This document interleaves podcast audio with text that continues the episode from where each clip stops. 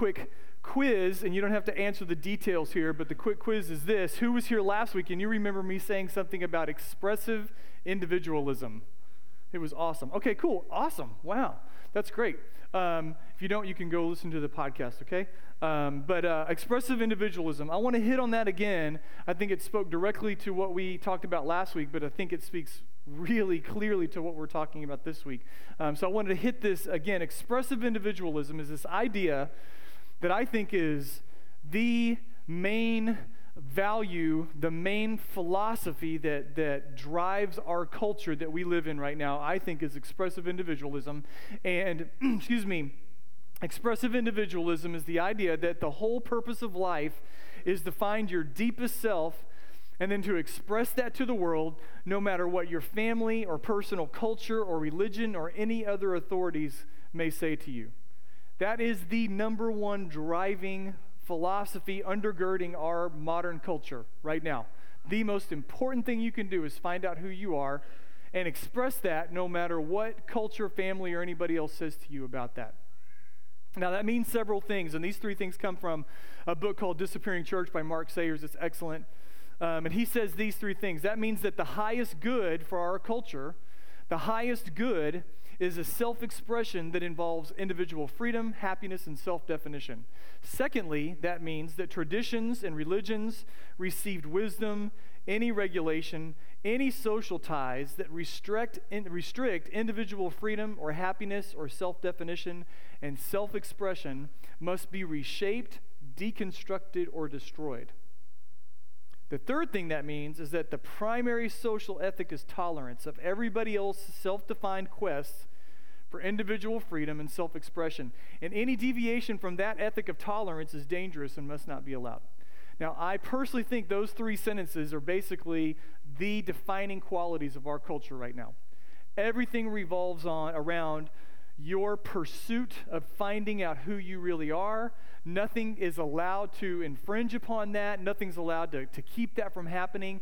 And quite frankly, anyone that believes anything other than that that the, the most important thing is for you to find yourself and express yourself, anyone that believes something other than that really needs to be just done away with, violently if necessary. And we are seeing that in our culture now. Um, and so I think those are the things that are driving uh, who we are as a culture.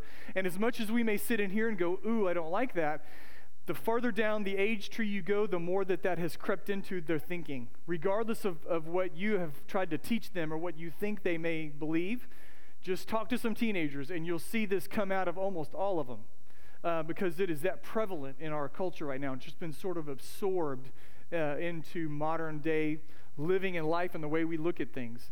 Um, and so, in that, in that uh, culture and in that environment, in that context, um, there's this idea of just this radical self realization. Here's what we have to do as a church um, not just as a church, but as the church, as people that follow Jesus, we have got to recapture living life together. Radical self expression means that I live life on my own, and the only people I ever get around are the people that encourage me to go discover who I am. Anybody else is out of bounds. I got to get rid of everybody else out of my life. And in the church, we have got to recapture this idea that we are going to live our lives together.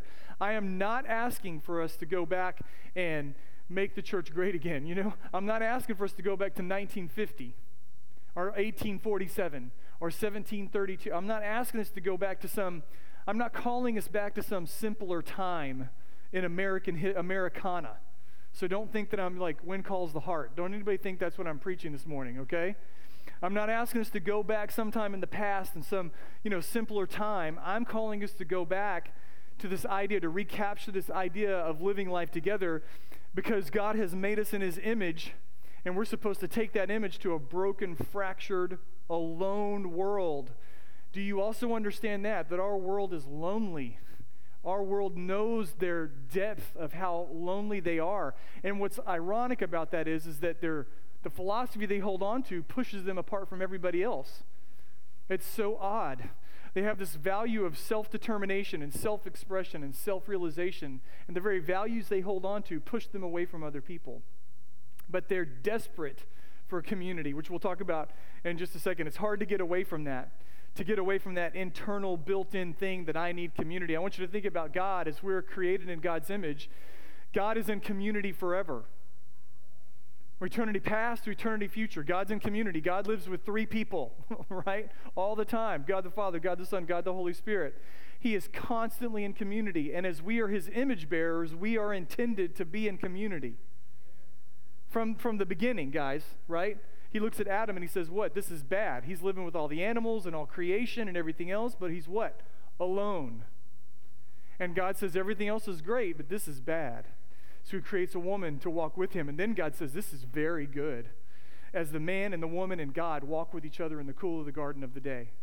We were created from the beginning to be in community. And as image bearers, we're supposed to take that idea of community, that core expression of God's uh, image, we're supposed to take that out into a world together with each other in community, in meaningful relationships. Maybe that word community has been overused. So think about meaningful Christian relationships. We're supposed to take that idea of living in, uh, in a community with each other out into the world together as we express that part of God's image out to the world. So, I, again, I said, you know, there's this value in our culture that says, I'm going to become who I am, I'm going to find out who I am, and I'm going to express that. I don't really care how you feel about it. This is who I am, see me, all that kind of stuff. And they reject everybody that says that they can't live that way. Yet, I would say, even that person is built with the image of God. You understand that? Like, we don't get the image of God when we get saved. We're born with the image of God in us, perverted, twisted, and broken right? It's being restored over the course of God, what God does in our lives. But they have the image of God in them. So they reject the idea of people speaking into who I am. But what do they do? They gravitate to people who look like them because we're built like that. We're made like that, right?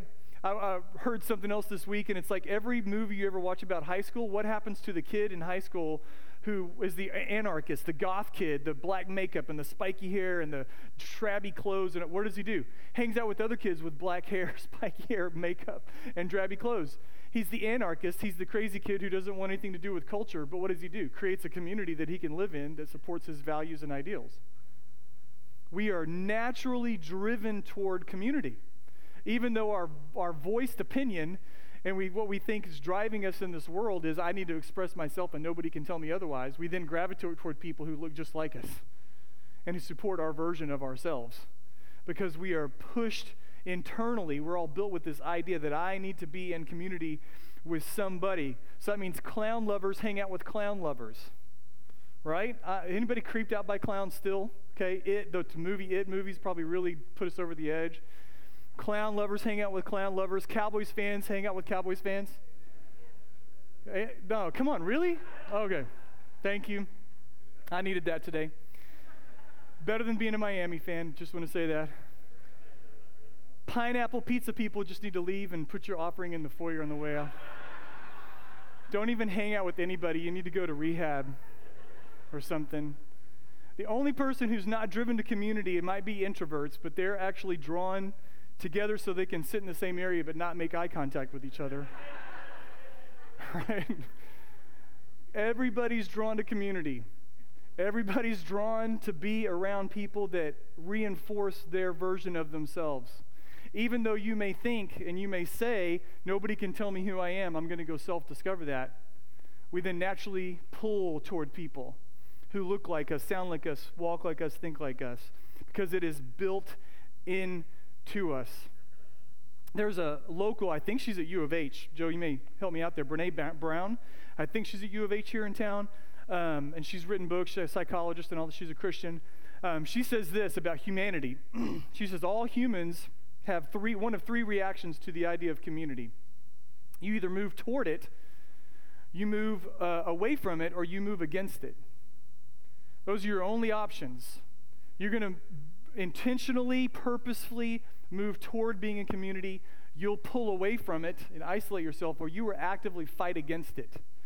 But we all have some reaction to community because it's built, even the secular psychologists would say that we're built, it's built into us to go find people to live life with. We have got to push ourselves talk ourselves into whatever it takes. We've got to convince ourselves that we have to live in community with other people. The church must move toward community, not away from it. and we can't fight against it. And I would then say this that I think the church has built systems over the last 120 years that have argued against community. We filled up your calendar and we gave you a lot of stuff to do on Sundays, but we didn't push you into community. And I'm really glad that the church over the last 25, 30 years has begun to shift away from that. At least the church in the West has. Kind of figured a little bit of that out. We have to recapture it, right? From God's design of us, His earliest design of us and the church, all revolve, revolve around this idea of community. So 1 Corinthians, um, you don't have to turn there, but in 1 Corinthians 1, just as he starts the, the whole book that he's about to write, he says, uh, Paul, called as an apostle of Jesus Christ by the will of God, and Sosthenes, our brother, so he and his buddy are writing this letter. He says, To the church of God, which is at Corinth, to those who have been sanctified in Christ Jesus, saints by calling, with all who in every uh, place call in the name of our Lord Jesus Christ, the Lord and ours, grace to you, peace from God our Father and the Lord Jesus Christ. This letter is not addressed to an individual Christian. This letter is not addressed to a tiny group of people. At the very least, this, this letter is addressed at the earliest place right here in the beginning of the book to the entire church in Corinth. Corinth wasn't a tiny town, it was a large city. There would have been multiple churches in Corinth. And Paul's like, I'm writing to all of you who call yourselves followers of Jesus Christ. We're all part of the same community, same family. We call ourselves by the same name. And he's addressing all of them. So you, I want you to just throw yourself back into the first century. And some of you, I know some of your stories. Some of you, this is kind of your story, actually. But you, you, you go back into the first century, and how does the church begin? Like when you think of the very beginning of the church, where does it start, right? It starts with this very small subset of Jewish people, primarily, almost exclusively, Jewish people who uh, are struggling and they're stragglers and they're the edges of culture in a lot of ways. And they gather around this Palestinian prophet who they say is the savior and the answer to all of their problems. So, a small subset of Judaism, these Jewish practitioners break out and they begin to gather around the idea this Palestinian prophet, obscure, tiny little town and all that, this guy in a forgotten country. We're following him. He is our Savior, and he has the answer to everything in life. That's how the church starts. They band together Immediately, you see this immediately in the book of Acts. 80 days after Jesus ascends into heaven, 80 days, you see them beginning to immediately band together to encourage each other in their newfound faith and the mission that they've been given to meet each other's needs. That happens immediately. The church begins sort of as this like counterculture in every way, swimming upstream against what their culture tells them they're supposed to be it begins as this counterculture, and they come together with like minded people who radically commit to each other. Radically, radically, they commit to one another. They're selling their stuff and making sure that everybody's taken care of. They have all things in common with one another. So they've radically committed to one another, and it's all based on Jesus Christ. They are not coming together because they like each other's haircuts. They're not coming together because they enjoy the way people dress on Sundays. They are joining together because they have agreed Jesus is the answer to everything. Christ is the answer for all of our problems and all of our issues, and He is the Savior of our souls. He's the only hope we have to get to heaven. That's what's driving them together. That's what's pushing them to have all their things in common. And they're an example, I think, even early on, of a new community to the world. One of the, the complaints, the concerns that we read about or we see in secular letters that were written by governing authorities to other governing authorities. So let's say the governor in, uh, in uh, Galatia writes a letter to the emperor in Rome, and he says, Hey, I have these Christian people, these little Christs, is what he called them. I have these little Christs who are following this Palestinian guy that we killed, and they're weird, man. They gather together and they sell their stuff and they eat meals with one each other with each other. They talk about being resurrected from the dead and they're just weird. That's one of the first complaints that we see in secular scripture, secular writings about Christians. We're weird because we gather together. We're weird because we sell our stuff and we support one another. That made us strange at the very beginning. Isn't that, isn't that interesting? One of the first marks of who we were and who we are as Christians was that. They banded together like that. And they've been given a mission. They gathered around that mission. They understood early on, even maybe not the fullness of it, but they understood that God, had, Jesus, had literally given them a mission just before he goes back into heaven. And just like them, just like them, man, we are, as, as Christians, especially now, I think as, as Christianity's impact begins to fade, we don't live in a primarily Christian culture anymore. And as Christianity's impact begins to fade, I think we really sound and should feel a lot like that first church. And our mission is to go out and give people hope and to live the, the hope and the life that we've found in Jesus Christ. We're supposed to teach them his ways. And so, what begins to happen there? Just like the goth kid in high school, man, we naturally begin to find kids and people and adults who are following Jesus Christ, who are on the same mission that we're on. Now, we should be doing that. Maybe that's what I ought to say. We ought to be doing that by our creation, by calling, by our new calling, by our new nature, we should be gathering with other people, finding people who are on mission with us. And what you don't, what I guess maybe we don't understand when we reject that kind of community, when we won't go for that kind of close, real, intimate relationships with other believers, when we reject that, when we reject the people in here as our family and our friends, we are fighting against almost everything it means to be a Christ follower almost everything that it means historically to follow Jesus. When you reject this group of people, you're rejecting what it means to be a Christian. And we need to recapture that idea. We've so individualized our walk with Jesus that we have lost this matters. These people matter. And I've been called to walk a life with these people, in community with these people.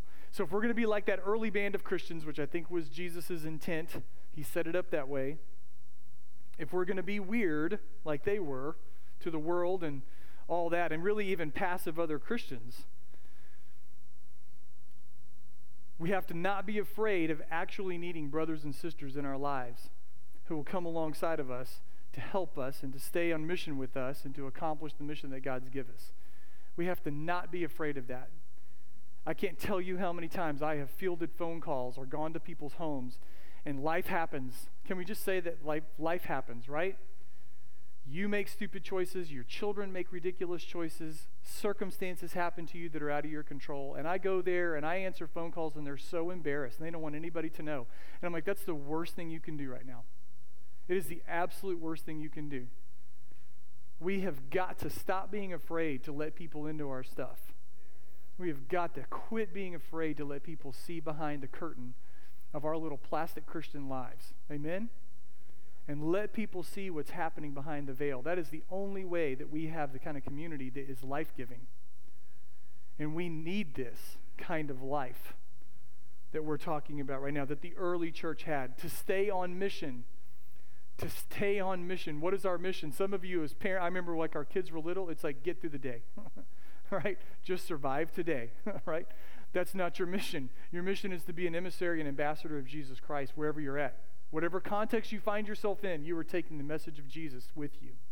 And you are his ambassador, whether that's with your children or sitting in a boardroom. That's what we're supposed to be out doing, taking that message of Jesus with us. And without people around us to remind us of that, we're going to forget because life happens. We'll forget what our mission is. So we need our brothers and sisters to come alongside of us. We need one another to encourage us to remember to stay on that mission. And sometimes that means that we suffer with each other whenever it's necessary. That we get called, actually, I would say it this way we get welcomed into each other's suffering. And some of us have this, this uh, I think, backwards understanding of walking with people. And we think that when I walk with people, I get to go to their kids' birthday parties and their graduations, and when babies are born, I get to be a godparent and all that stuff. Yes, but you also get the call when everything falls apart, and that's an honor to walk with people during that time. They're welcoming you into your, their suffering. What a privilege. Amen? Do you understand that? And some of us have it all backwards.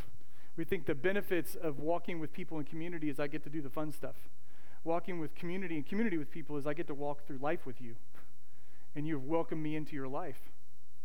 So there's a, a time we need this, right? We got to remember that just like the early church, to draw ourselves into that. So as we're drawn into community, as, as I think naturally we're drawn that way, And then Christ has designed his church that way. So we're put into community. And as that happens to us, it is we got to remember that it's human nature to, to simplify things and to categorize things.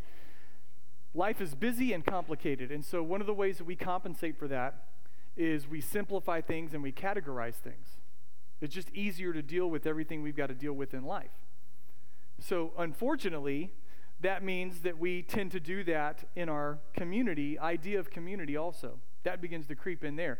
To make our lives more manageable, diversity and community get pushed away because we want to gravitate towards people that are like us because that's easier. That's the easiest thing for us to do. Because we simplify life. We don't complicate, not intentionally, we don't try to complicate life. We want to simplify life and we categorize things, so we tend to push people out. So now, what we need to begin to ask ourselves with diversity in our community, we need to ask ourselves, is that biblical? That's the only question left for you to ask at this point. When I get drawn into community, am I supposed to be around everybody that looks like me? And am I supposed to be around people that make me comfortable? Is that the best biblical way for us to do community with each other? It's natural, but is it biblical? That's the question for us to ask at this point. I want you to think about Jesus' disciples. So, again, never forget this, right? Yes, Jesus came to die on a cross, absolutely, to take away our sins, absolutely. But you know, he was also instigating a new movement and a new group of people, right? Who would take his mission and take it because he was leaving. So they, he needed this group of people to come take what he was doing and continue it. So I think that he puts his disciples together on purpose. You know, he didn't have like a mass altar call and say, Whosoever will may come, and 12 guys showed up. You know, he went to each one and he invited them in, right? Asked them to come follow him to be his disciples. I want you to think about these people that he, he asked. We've talked, you know, they're knuckleheads, we've talked about all that, but just, just a little background on them. Five of them were fishermen. One of them was probably related to royalty, maybe like a third cousin twice removed, but he had some kind of royal blood in him. So there was some kind of royalty there. Two of them were violent nationalists they were like the crazy guys in the group, you know? Um, two violent nationalists. One of them was a tax man. Nobody liked him, I'm sure. Tax man. One of them was an agnostic. One of them was a betrayer and a thief. That's who Jesus chose to be his guys for three and a half years. And then to take the gospel and continue his mission when he left. They did not look alike. Can you imagine those fireside chats? you know, when they were sitting around with each other and what came up in those conversations, how completely, you know, diverse those opinions would have been sitting around that place. All Jewish, by the way, which is also interesting, but radically different from one another in every other way. With intentionality, Jesus gathers these people, he assembles these people, he pours his life into them. He dies for them. He gives them his spirit, his mission. He pours his future into these diverse people. Some of us, man, we, find, we shop for churches and small groups with this idea that we're like, wow, I'm going to find this small group. And like, we are all alike. We all have small children. We all shop at Target. We all drive minivans, right? We all eat paleo together or whatever whatever paleo is. We don't eat some things together. I don't know.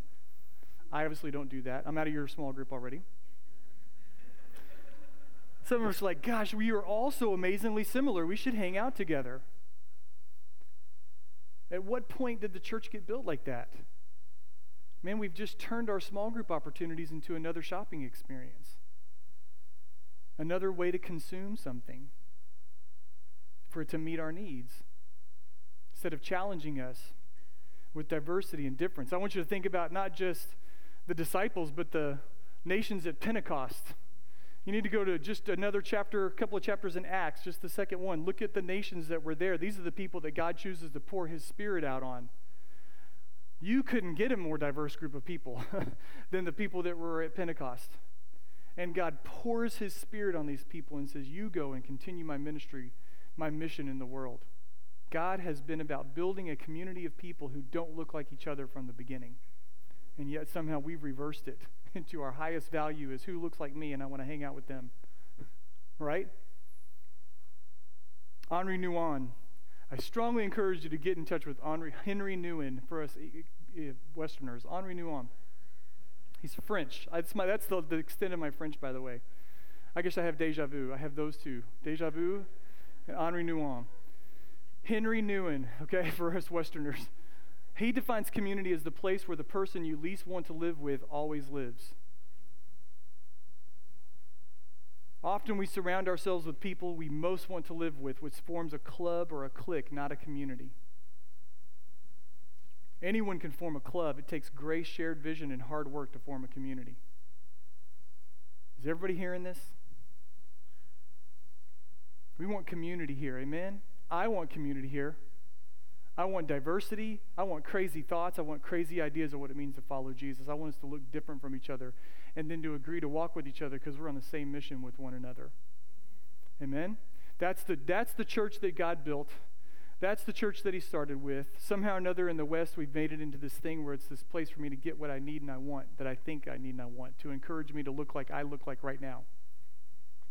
And we need some, a shared vision in our community and in our community groups about what it means to follow Jesus that doesn't look like me where we intentionally intentionally gather along when, alongside one another to walk with each other. So we go to, to Christian community, we run to Christian community to meet with other Christ followers, to seek God together, to be reminded of the radical call to love and to encourage to remember that love does things. And it's a radical call that we're called to, man.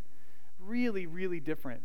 Again, Jesus talks about this, and you're like, Sanders, you're being really hard about this. Didn't Jesus talk about this? He's like, some of you love people that look just like you. Don't the pagans do the same thing? I didn't say that. That's Jesus, so you can get mad at him. See? We've turned Christian love into something that just looks like us. And Christian community is like, who is different from me? Let's go hang out with them and get to know them and hear their opinion about stuff and invite them into our worlds, right? Not just be with them, but invite them in and live life with them because we're on the same mission with each other, taking Jesus out into the world. Self begins to creep in. It's so hard. This is difficult, I think. And a lot of us were like, okay, this is really hard. I like church until now. Um, I really want to come and I want to sing some songs that I like, and then I want to leave. And I want to thank Pastor Jimmy for singing songs that I like, and Pastor Joe for not stepping on my toes too hard. What a selfish view of the church if all I want is for it to satisfy my needs and my desires without having to invest in other people. Can I say that again? What a selfish view of the church if all I want is for it to satisfy my needs and my desires without having to invest in other people.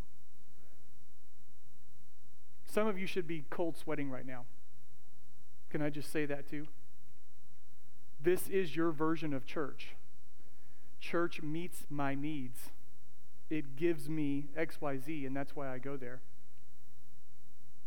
Where else, where else in the world, maybe outside of a movie theater in the dark, don't talk to anybody, where else will we meet with the old and the young and the rich and the poor and the beautiful and the ugly and Democrats and Republicans and athletic and not athletic and blight and black and white and purple and plaid? Where else is that supposed to happen?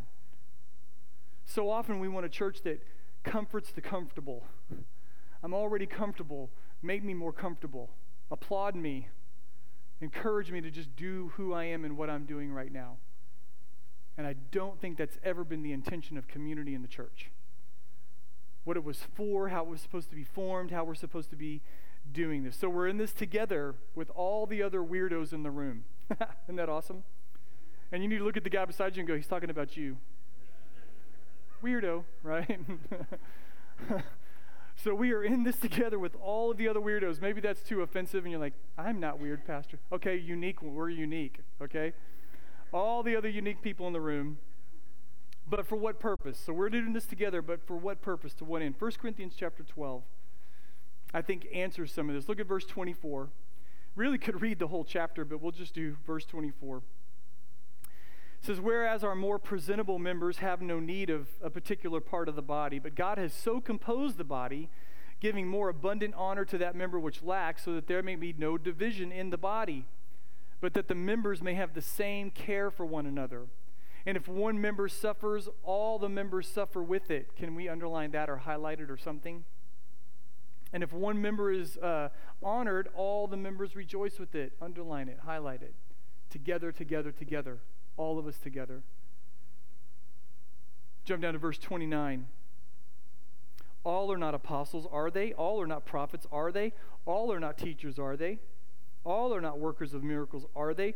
All do not have gifts of healings, do they? All don't speak with tongues, do they? All don't interpret, do they?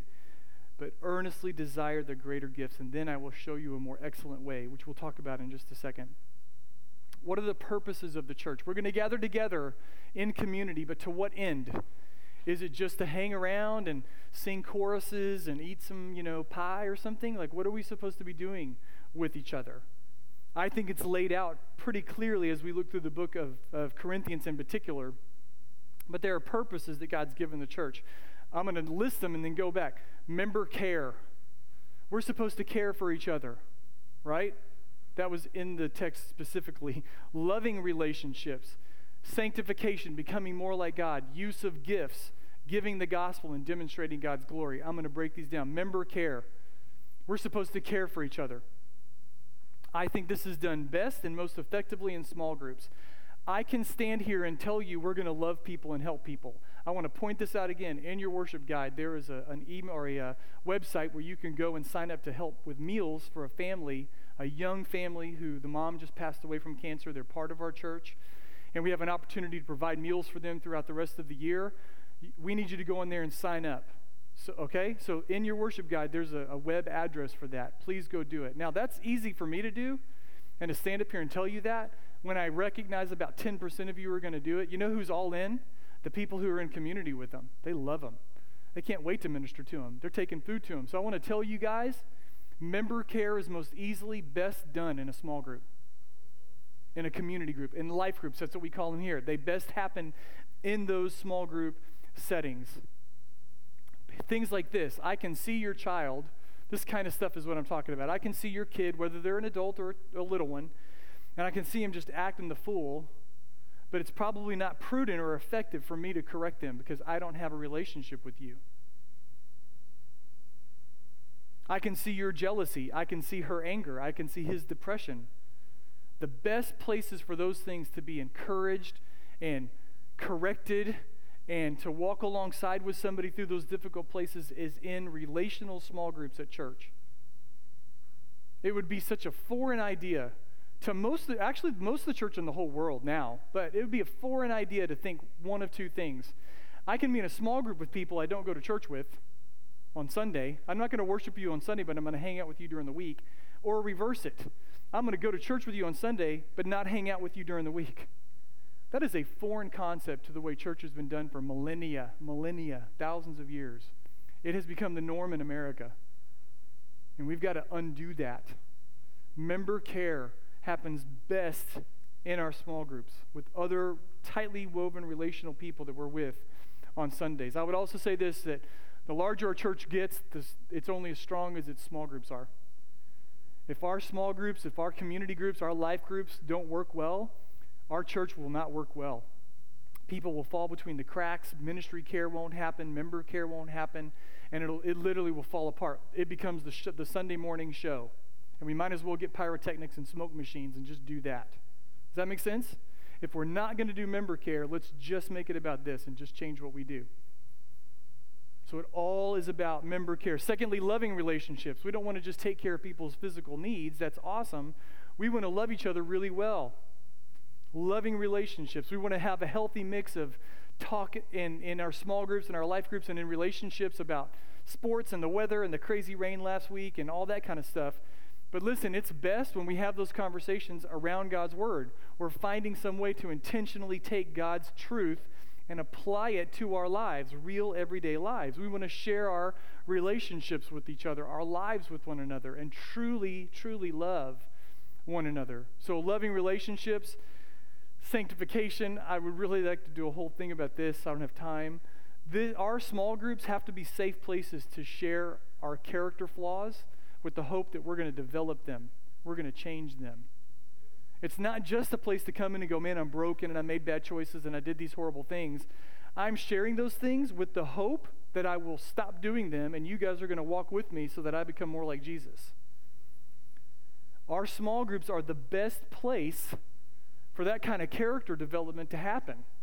for us to intentionally walk with people to look like Christ.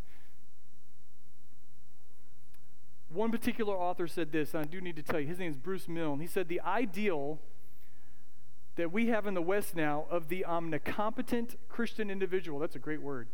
Omnicompetent Christian individual. I am a solo Christian, I don't need any help. Matter of fact, that's what makes me holy. I am more holy and more mature because I don't need anybody in my life. So, this idea of the omnicompetent Christian individual who is able to meet every spiritual challenge and live a life of unbroken victory over sin and the devil has perhaps produced some remarkable examples of Christian character. But, as every Christian counselor knows, that kind of emphasis has driven away many Christians to a lonely struggle, ending in despair and disillusionment, or worse, in hypocrisy and a double standard life. If I push you into this place, if our church pushes people into this place, and we make you think that you are a better Christian when you live life by yourself and you don't need help, all we're doing is setting you up to live a plastic life, a version we see on Sundays and the broken version you live every other day of the week. What a disservice. What a horrible, horrible disservice we do to each other when we make you think that's what church is about. The whole approach needs a re examination. He says the bulk of New Testament teaching on the Christian life, including the major sections on holiness, occurs in letters addressed to corporate groups, to churches. We are supposed to be in this together with community, seeking holiness in our lives. So, sanctification, the use of the gifts, we see that specifically here. What is your gift? Okay, gifts. What are your gifts, your spiritual gifts? What are they? Do you even know? And then I'm going to ask you, how are you using them? How are you using your spiritual gifts? Where are you using them? The most practical place is in a small group setting in our church. Each of us is building God's kingdom when we learn to use our gifts and we give our gifts to each other. Do you not understand that that is the purpose of your gifts? The purpose of your gifts is not to make you feel closer to God. The purpose of your gifts is for the building up and the edification of the church. We have to have these small groups where we are consistently giving our gifts away. So I really want to challenge. Maybe I want to start a little younger, but I've got some high school kids and my college kids, and you're just still kind of floating through life a little bit. You're part of our church. What's your gift? Can you not find your gift, please? Our church needs you. Our church needs you guys in the back. We need to find out what your gift is. You need that. You need to develop that gift and sharpen that gift and find out what that gift is. Your church needs you. Let's all find out what our giftedness is and find a way to use it in our small group settings, whether that's refuge or sanctus or in the larger uh, context of the church. We're supposed to give the gospel away.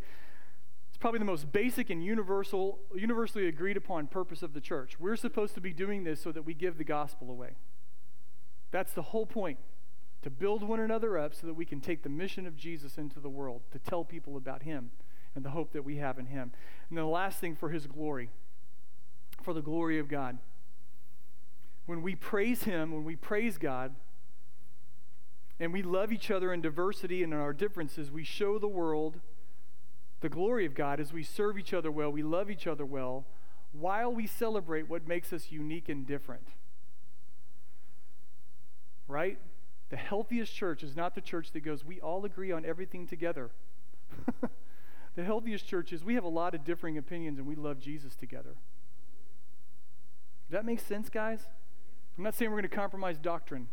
I'm saying that we're going to live in the diversity of the kingdom of God as He has intended it to be lived.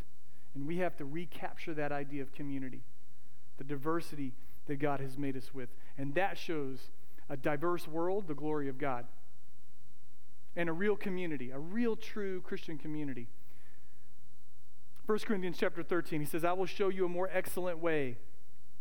Verse 1 very well known. If you've been to a wedding, you've heard these, right? If I speak with the tongues of men and of angels, but I don't have love, I have become a noisy gong or a clanging cymbal. If I have the gift of prophecy and I know all the mysteries and all knowledge, and I have all faith so as to remove mountains, but I don't have love, I am nothing. And if I give all my possessions to feed the poor, and if I surrender my body to be burned, but I don't have love, it profits me nothing. Here's what I want to say about this. I really kick back when people want to do this in weddings because it has nothing to do with weddings. Zero. Nothing. It's sweet when they want to use it, and that's fine. but it doesn't have anything to do with weddings. Matter of fact, I think it's much more monumentally important than, than stripping it down to a private ceremony that you have with somebody you already love. Okay? So we'll just kind of talk about it. And this is Paul's way. He's like, here's the more excellent way for all of you in the church. This is the more excellent way in your community. Inside the church, it's almost like we have this idea that Jesus came to us and he's like, hey, which of you guys really wants to and you enjoy washing feet? Who, who, who's like, really, okay, this is your thing, this is your, your jam. Okay, here, that's awesome. It's awesome. And here's what I want you to do I want you to think about you want to be the best foot washer that you can be, and you don't mind stickiness and smelly feet and hobbit feet and corns and fungus. Like you really enjoy washing people's feet. Who's that? Any, any takers? Awesome. The rest of us are going to come up here and let you wash our feet. Some of us have that idea that somehow or another Jesus set up this system, this church, this community where he asks us who enjoys laying their life down for each other, and everybody else gets to have you lay their lives down for them. And we're praying that God never lets me want to wash feet because feet are gross. I don't think he said, hey, man, people, thanks for being my people. Thanks for getting your hair cut the way I've asked you to. And thanks for trimming your beards to look like my beard. Some of us are really into the beard thing. Thanks for doing that. Thanks for helping me pass out that fish and that bread to all those people and for casting out some demons. You guys are great. I'm going to go die for you now, and I want you to uh, serve, and I want you to love each other like that. I want you to die for one another. Who feels really good about that? Who really feels like God's calling me to die for people, and you just think it's awesome? You just really want, you're all about it. No takers. Okay, great. Sign up in the back, and everybody else come up here, and we're going to let those people die for us. Some of us have the idea that, that somehow or another that's church, that that's the community that God called us to. Everybody else gets to wash feet. Everybody else gets to die. I get to sit and be served. What have we done to God's church in America? How does this happen? Have we made this a place where we provide you goods and services to consume? How have we internalized these values? That's probably the bigger thing. Don't point the finger at the, the church, the organized church. You need to point your finger at yourself and look yourself in the mirror and go, How did I allow this to happen in my own heart? that I've maybe driven churches to think that that's what I want. We have big answers, big questions that we've got to answer for, I think. I think it is so much bigger and monumentally important that 1 Corinthians 13 is not written to people that are getting married, it's intended for the church. Now, just, I want you to don't point, okay? But think about somebody in the room and you're like, I would really rather not wash their feet. Don't look at them. See, right now everybody's trying to look straight ahead. don't look at them, okay? I don't want to wash their feet, and I, d- I definitely don't want to die for them. I do not want to serve them. I don't even know them, and they're creepy, right? Whatever. Some of us have this idea that somehow or another within Christian community, like we're supposed, our number one thing is supposed, we're supposed to protect our privacy. Somehow or another, it's I don't want to encroach on somebody else's privacy. I am not advocating that we become some kind of weird, ultra conservative, bizarro group of people that are in, you know, there's some board telling you how to live your life all the time. Institutional, controlling. This is all about love. 1 Corinthians 13 is the, is, is the most excellent way. That's what he says, right? I will show you a more excellent way because, by the way, for 12 chapters you've been doing it wrong. So let me show you how to do it right. Love each other. You can say that you love each other and you can give money and you can help kids in Uganda and you can do all this stuff, but if you don't love each other, you're just making noise. Let's love each other. This is the most excellent way. Is for those of us in community to love each other like this. I'm going to give everybody permission here. I really mean this. I think this is very freeing. This is, God, we ought to be practicing this in the church and giving each other this kind of freedom. Your self worth and your institutional worth at TSF isn't based on your level of perfection or how perfect other people think you are. Do you feel a little freer? You are not valuable here because you are perfect or you're more perfect than somebody else. You're valuable here because you're a child of God and you're my brother and you're my sister, and we're going to walk with each other in community. Amen? Can we just give ourselves that freedom? I don't have to be perfect to be accepted here, right? And my value here isn't based on how good I am. how perfect I am. We're going to love, and we're going to love with a sloppy love. Love tends to be sloppy. And we do, we do sloppy love here really well, okay? Just get ready for it. We love, we're going to love with a sloppy love, an imperfect love, but we're going to do it in community here. This is the more excellent way. When Paul says that, he is not talking about your home and your marriage. I think there's an application there, but that's not what he's talking about. He's talking about the church, the bride of Christ. This is the more excellent way.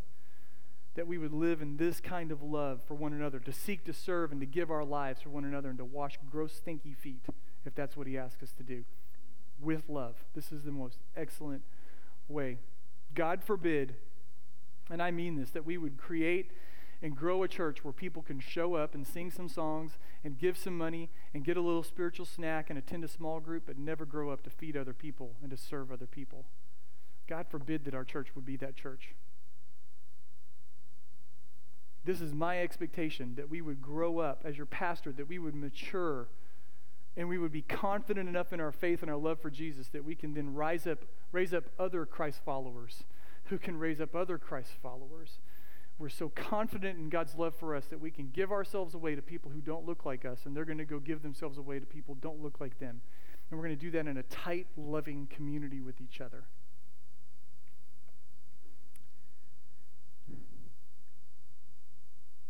Some of us have been really hurt before in churches, really let down.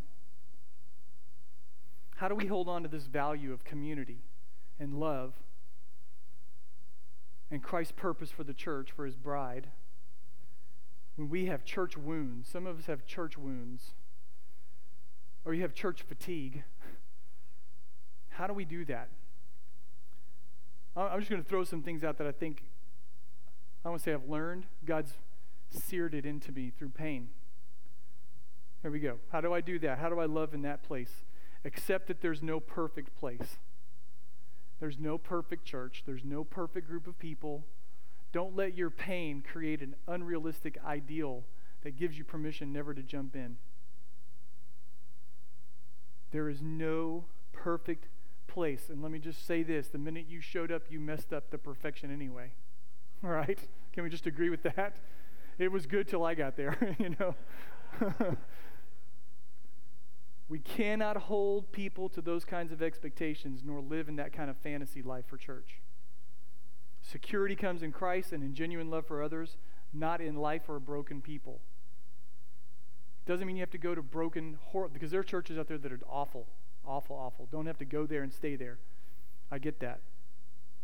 Two, we become like the thing that we set our eyes and our hearts on. Church reminds us to set our eyes and our love on Jesus and his bride and his kingdom. You know, in the Old Testament, that God says that the church is the apple of God's eye. How can I treat it any less than that?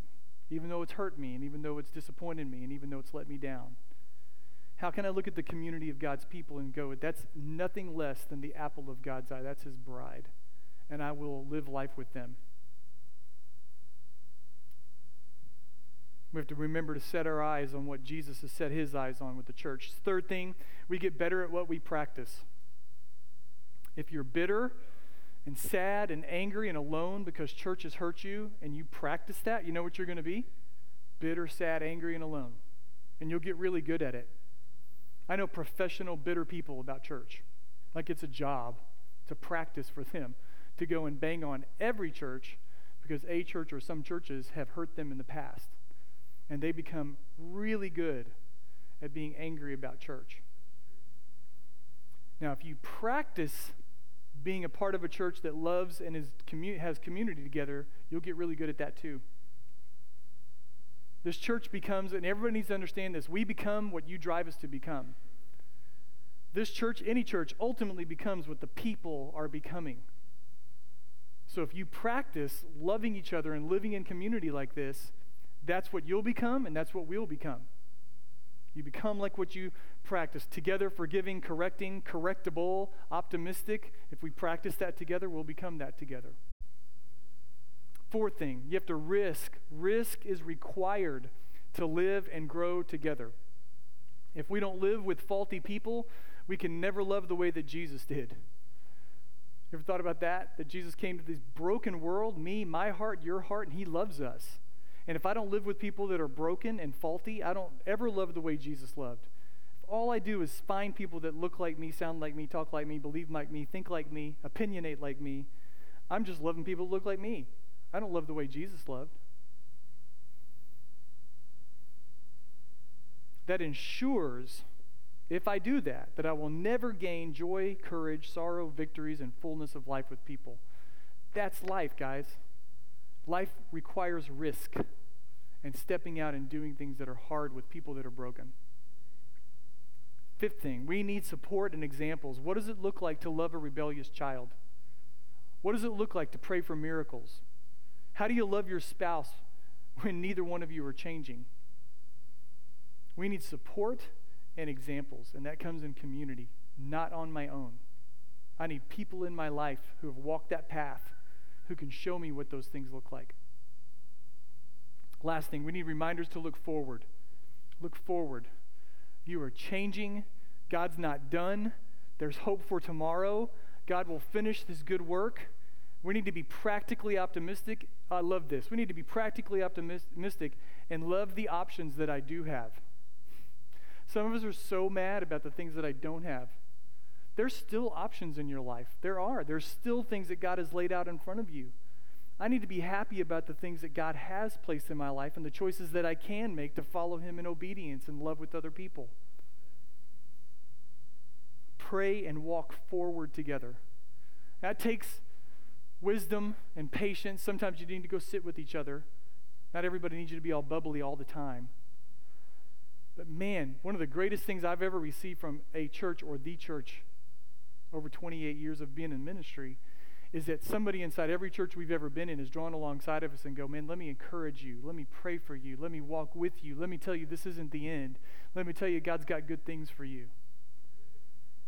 So if you've been hurt and you carry around church wounds and you're like, gosh, Pastor Joe, this idea of community sounds great, but I've been hurt too much.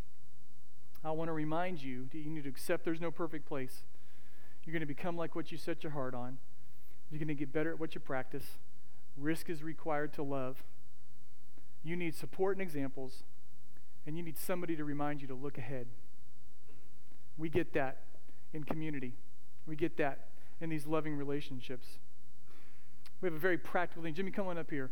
I asked Jimmy to come up and help me with something. I want to do two things as we end our time today. Packer, J.I. Packer said this We can't think of our fellowship with other Christians as a, spe- as a spiritual luxury, an optional addition to the exercise of private devotions. Fellowship is one of the great words of the New Testament. It denotes something that is vital to a Christian's spiritual health and central to the church's true life.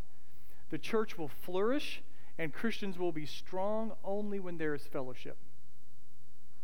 That's the kind of church that we want this place to be. So we go back to the beginning. Brene Brown, you're either going to move toward community, away from community, or you're going to actively fight against community. We've given you more ways than I can think of here to move towards community. It's one of our core values here. We have our life groups. You can find all of them online. Some of you aren't even a member or part of what we do here. We have covenant membership a couple weeks. Our Thrive ministry with our ladies uh, team. We have our Better Than ministry, something we're starting in our students um, that we hope uh, goes even further than that. Um, the other thing I want to point out is this prayer wall over here. That's going to go away. There's 20, 20 prayer requests still on that wall. Part of our invitation today is somebody get up here. These are your brothers and sisters. They need you to pray for them. Can we just take these prayer requests before we get out of here today and commit to pray for each other? I've got one in the back of my Bible. Pray for it all the time. That's all you got to do. Take one with you today. It's one way we can have community. So we've given you these many, many ways to walk toward community. Walk toward it. Be proactive. Seek it. Commit yourself to it. We've given you lots and lots of ways to do it. So here's what I'm going to do. Jimmy's going to play. And uh, what was the song we, we cross has the final word? I want to do two things. And the the cross has the final word really came up while we were singing. I want to start. Um, I'm going to end with that. So let's do this first, okay? practical application. We're going to call the beginning of this. This is our texting music, our prayer music, our response music. Get up and go music, whatever you want to talk about right now. Here are my questions from you, for, for each of you. How many of you have three contacts in your phone of people who are in this, they're part of the sanctuary fellowship? Don't raise your hand. You have three contacts from people in the sanctuary fellowship. Okay? If you don't, that's a sign. You need community. You need this community. We need you. So, three contacts from people at Sanctuary Fellowship. Now, let me further reduce that. How many have three contacts from TSF that you can trust? So, you're actually walking with them to some degree, you're in relationship with them to some degree. How many have three contacts from TSF that you love? You love them. You would probably give significant things from your life for them. You love them. How many have three contacts from TSF that you are actively serving? You're pouring into them. You're not sitting around going, Wash my feet, die and serve me. You're washing their feet. You're dying for them and serving them. See, it gets so practical so quickly. Sounds so good when I say it all. But when you start thinking about your life, some of you are like, yeah, man, God's blessed me here with community. And I have all those things, Pastor Joe. Most of us probably don't. Most of us, even though we sit in this room and we applaud community, we're still very isolated. And we're still ultimately, at the end of the day, kind of cut off from each other. So here's what I want you to do. If we could just start this at the beginning, I'm going to literally give us two or three minutes here.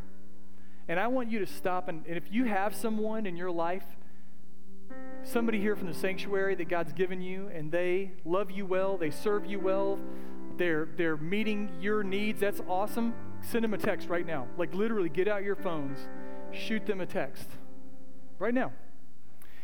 If there's someone at the Sanctuary Fellowship who you think, I think I need to step into their life.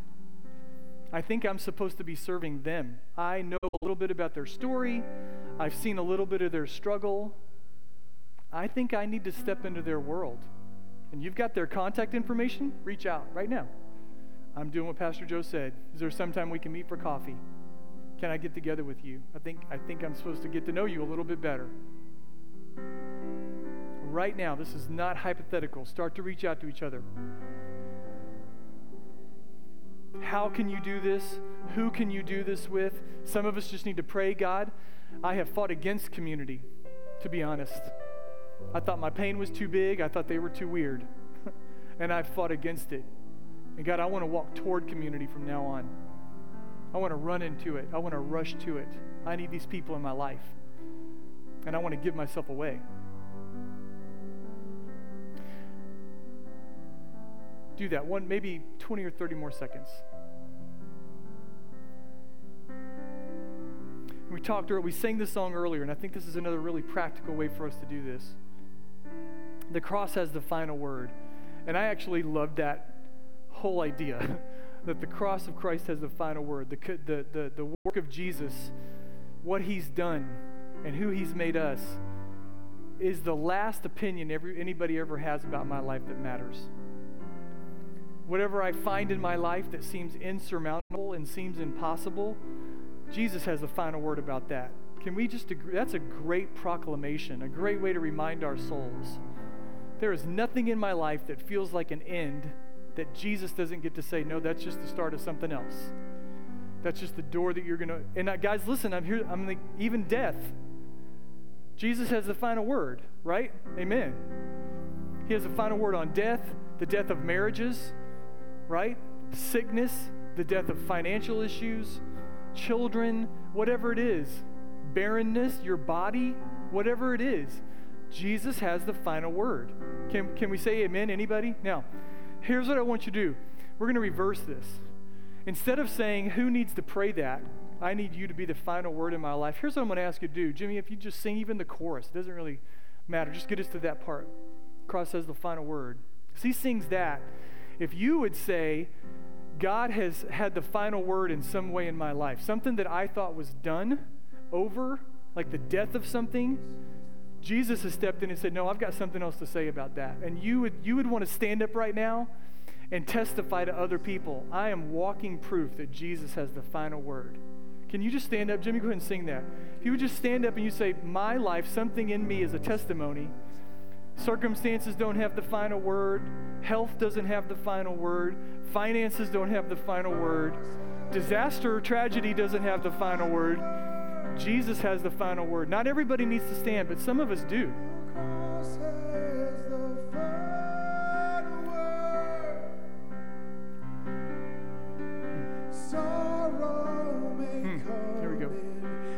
Just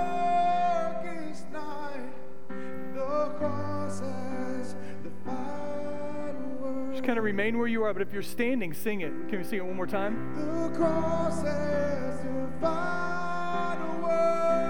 Somebody sitting down needs to hear you say that. Amen?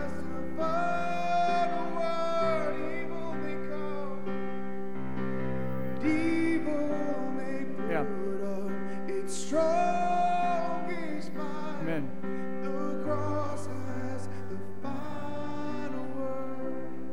Now, listen, we're doing community right now because you are saying as you have stood up, I am ready for somebody to come to talk to me. Now, listen, I would like you to kind of look around the room and see who's sitting and just say, Holy Spirit, do I need to go say something to somebody? Because somebody who's sitting down is in a really dark place. Not everybody, but there are some, and life is hard, and they think this is it. And in this community, we want to love each other well. Amen? So it takes a little bit of courage, takes a little bit of laying our lives down for each other. We want to step out and go to someone and say, Man, listen, I got a word from you. This isn't it. God's got something to say. Amen? And in this community, we're going to love each other like that. Can we do that? Holy Spirit, we stand right now and we say, first of all, thank you, thank you, thank you, thank you times 10,000 that you have the final word of everything in our lives. And in this community, God, where we want to love each other, we want to give ourselves away, and we want to support each other in the mission you've given us. Right now, we want to say, We are your tools, use us. If we're standing, use us how you want to. Who do I need to go talk to? Who needs to hear from me? And listen, man, I want to tell you guys if you're here, there may be a, one spouse standing up and another spouse not standing up. They don't need to hear from their spouse anymore. they need to hear a different voice. They need to hear from you. God, who do you want me to speak to today? Holy Spirit, direct my thoughts, my hearts, my lives. If I've got their number, I'm going to text them. I commit to you. I'm going to call them. I'm going to text them. I'm going to sit with them, and I'm going to tell them the cross has the final word. Don't think this is over. Jesus has the final word. Thank you, God, for this community where we can love each other like this, so practically, so real. Fill our phones up, fill our contacts up with people who love us and that we're serving and we're loving them for the glory of Jesus to a lost world. Your name we pray, amen. Amen. Thank you so much for just indulging me there and Jimmy for playing that. We're going to um, go ahead and have a seat. We're going to end today, and we are going to